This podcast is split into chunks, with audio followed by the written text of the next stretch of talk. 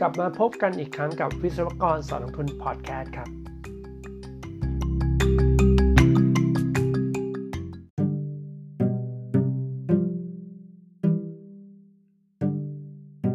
สวัสดีครับสำหรับ EP นี้ก็จะมาพูดเกี่ยวกับเรื่องของ QE ทำเขาอ่านว่า tapering นะ T A P I N G tapering P E R I N G นะ คือ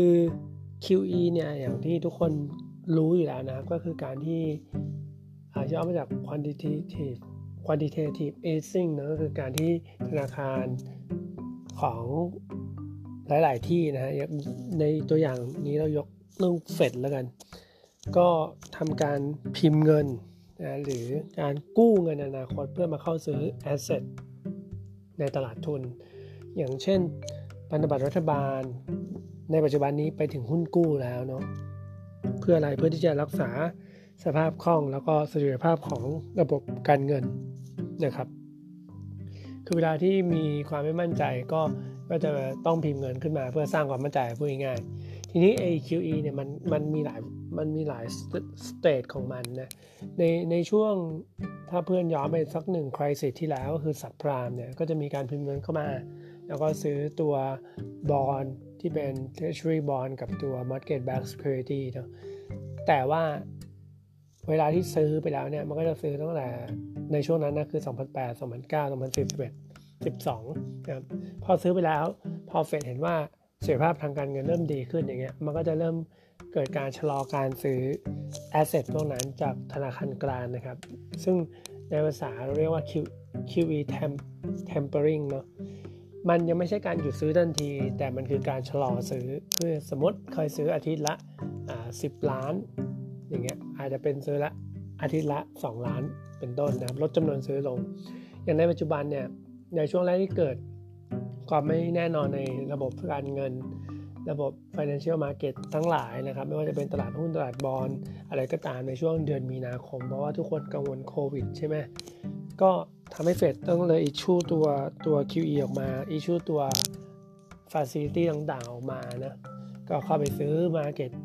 มันนี่ market fund ก็ไปซื้อตาตาสารต่างๆ ไม่ว่าจะเป็นหุ้นกู้รวมไปถึงธนบัตรรัฐบาล mortgage backed security อะไรแบบนี้เข้าไปซื้อเข้าไปซื้อ แต่ว่าถ้าปัจจุบันเนี่ยเมื่อไปสังเกต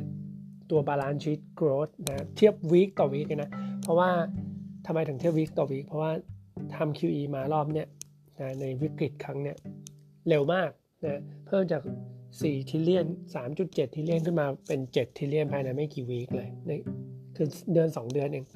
แต่ว่าในวีคหลังๆในอย่างช่วงเวลาเนี่ยนะตัว growth balance sheet growth มันเริ่มลดลงนะครับการเติบโตของ balance sheet ของเฟดมันเริ่ม ลดลงนะครับ ไม่ได้รวดเร็วเหมือนใน 4-5 วีที่แล้ว เขาเลยตั้งข้อสังเกตกันว่ามันมันเริ่มเกิดสภาวะ QE tapering หรือเปล่า คือเฟดเริ่มชะลอการเข้าซื้อพันธบัตรหรือ asset ไปจนถึงหุ้นกู้ผ่านพวก ETF หรือเปล่านะครับ มันมีผลยังไง มันมันไม่ได้ตางการ มันไม่ได้ตางกับการไล่ซื้อหุ้นอะนะ อย่างถ้าเพื่อนๆไปเทรดหุ้น ในอดีตแล้วหุ้นวิ่งมันรุนแรงมี Market Maker ไล่ราคาหุ้นขึ้นไปก็คือมีฟันโฟลเข้ามามีเม็ดเงินเข้ามา แต่เวลาที่การไล่ซื้อนั้นหยุดลงหรือหมดกำลังซื้อ มันก็เหมือนเครื่องบินนะครับที่ล่อนขึ้นไปก็พอหมดไอพ่นมันก็จะเคลื่อนที่ไปด้วยโมเมนตัมที่เหลือก็คือขึ้นไปตามแรงเฉื่อยที่มีอยู่ แต่วันหนึ่งแรงเฉื่อยก็จะหมดถ้าไอพ่นมันหมดใช่ไหมตรงเนี้ยก็ต้องสังเกตดีๆ เพราะว่าถ้าตลาดหุ้น แล้วหรือตลาดทุนทั้งหมดรอบเนี้ยขึ้นมาจาก QE ก็คือไอพ่นจากที่ธนาคารกลางทั่วโลกพยายามอัดฉีดเงินเข้ามา ถ้าขึ้นมาด้วยอันนั้น valuation ไม่ต้องพูดถึงเพราะไม่มีอยู่แล้ว PE 20 นะตลาดหุ้นไทยเนี่ยถ้าขึ้นมาด้วยไอพ่นดังนั้นแปลว่าอะไรแปลว่า ถ้าแรงหรือไอพ่นนี้หมดลงแรงซื้อเม็ดเงินหมดลง มันก็มีโอกาสได้จะเกิด correction หรือปรับฐานได้นะครับ ต้องเป็นข้อสังเกตเอาไว้นะครับ เกี่ยวกับ QE tampering แล้วก็เป็นความเข้าใจพื้นฐานเกี่ยวกับ QE tampering จะอ่านข่าวแล้วก็ไม่งงกันนะครับ ซึ่งตอนนี้มันเริ่มแล้วนะครับ เฟดเริ่มมีแรงซื้อเข้ามา คือมันมันสะท้อนมาที่ balance sheet ของเฟดอะเริ่มลดลงเรื่อยๆนะครับ การเติบโตของเม็ดเงินที่อัดฉีดเข้ามาในระบบเศรษฐกิจ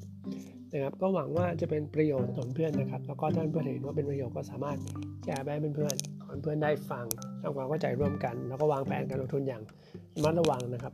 หลังจากนี้เป็นต้นไป ขอบคุณมากที่เข้ามารับฟัง สวัสดีครับ